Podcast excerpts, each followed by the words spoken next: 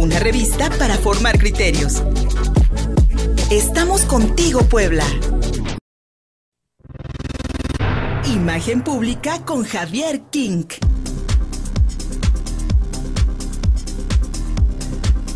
10 de la mañana con 47 minutos. Estamos de plácemes porque está aquí con nosotros mi querido Javier King hablándonos de imagen pública. Primero que nada, feliz cumpleaños, amigo. Muchas gracias. ya post cumpleaños, pero se, se van todavía. De, saber que vendrías te tendría un pastel, un pastel. No, desde, felicidades, muchas felicidades por tu onomástico. Y pues bueno, quien también cumple años es la pandemia en México. Lamentablemente. Lamentablemente, mañana 27 de febrero se cumple un año de la detección del primer caso de coronavirus. Y pues estamos, pues estamos con terribles cifras y con el SAR anti-COVID, con el encargado de la política, de la política de protección contra la pandemia en México, intubado, con oxigenación es lo que se estaba diciendo, ¿no? Que era una medida eh, casi que preventiva, ¿no? Esto de ponerle oxígeno. Mm. habrá que ver, habrá que ver. Pues eh, digo, mi, querido Javi, eh, hablamos de imagen pública. Yo creo que durante este año la imagen pública de don, de don, Hugo López Gatel pues ha venido hacia abajo, ¿no? Entonces ahora, ¿le creemos o no le creemos? Bueno, esa es una de las preguntas que han rodeado este año de de debut político público de López Gatel, que aquí hay que tomar en cuenta, sobre todo eh, en el papel de, como se le ha llamado el... de ¿Qué pasó? ¿Tenemos aquí un problemita? Ah, ¿Ahí se escucha mejor? Ah, perfecto, gracias. como se le ha llamado el SAR del anti-COVID-19 y demás, eh, eh, este papel eh, que es sobre todo designado, y no sobre todo, sino directamente designado para ser la cara y la imagen pública del manejo de la pandemia, ya que no es exactamente él quien está tomando las decisiones. Es cierto. Ni es él quien está llevando a cabo el manejo de la pandemia, pero sí es la persona encargada de dar la cara frente a los medios y frente al pueblo de México de cómo se está manejando todas las diversas situaciones que hemos presentado durante este año ya de pandemia en México.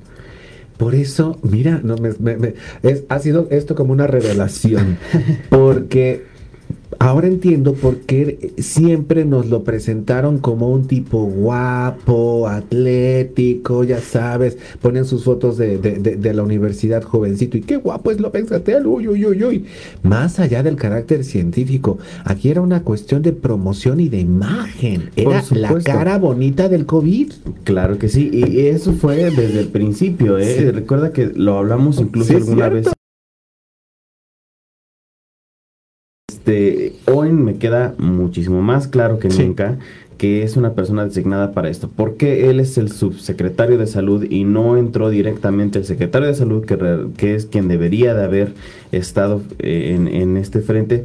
Porque en realidad este frente solamente es un frente de imagen pública. él es el encargado de dar las conferencias, de dar los datos y de combatir con los periodistas que han ido menguando en número en las conferencias pero eh, finalmente este es su papel. ¿Qué es lo que pasa? Que eh, empezaron a vendernoslo, como bien dices, como una persona atlética, como una persona simpática, guapo, este, preparado y demás.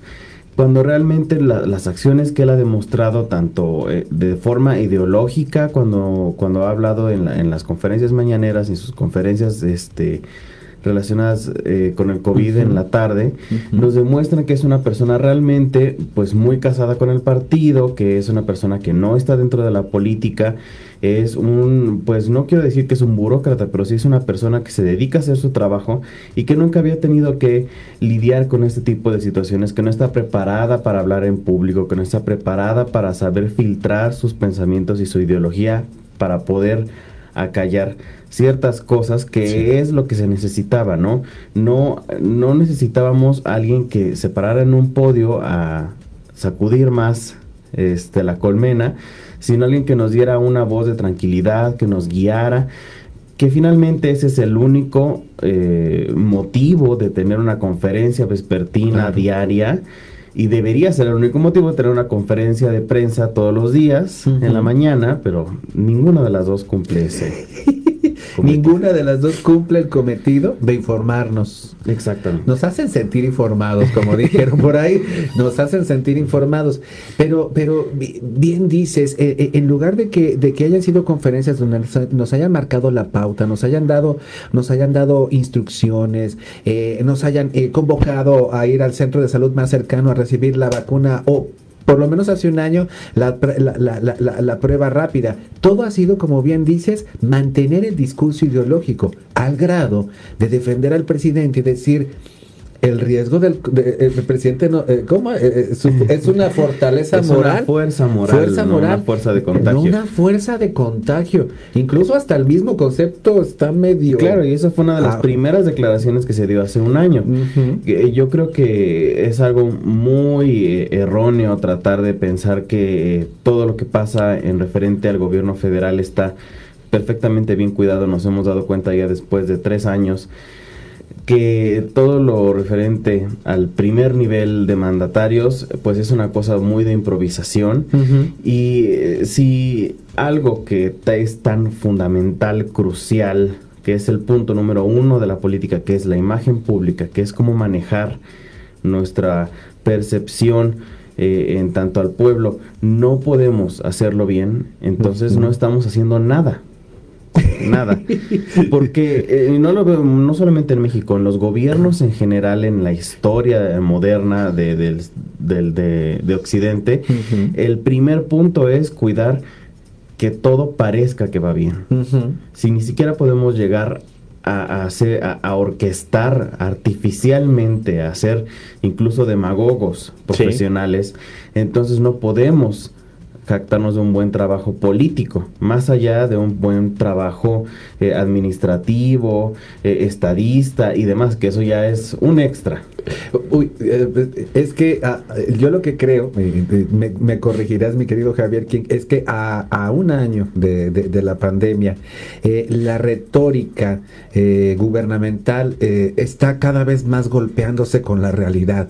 Y a lo mejor mucha gente sigue teniendo mucha confianza en el discurso, pero como bien dices, si no tienes no tienes una buena administración pública, tus programas nomás no aterrizan, las condiciones del bolsillo, manito, cuando te pega la bolsa, ya el amor, el cariño, ya sabes, el, el, amor sale por la ventana. Y también la afiliación política. ¿Tú crees que a un año se pueda sostener el mismo discurso? Es más, lo que nos resta de pandemia, porque hay gente que dice que todavía nos vamos a tardar otro es, eh, yo creo que más allá de cuánto pueda durar la pandemia, el discurso general de Morena como partido está totalmente decaído. Yo creo que hay muy poca gente que, que le crea a Morena como un partido, como esta ideología que nos vendieron desde el principio, que, que, lo dice el propio nombre, ¿no? Que es una regeneración nacional, que es el resurgimiento de la moralidad y, demás cosas que me parecen extremadamente conservadoras, muy al estilo de, de este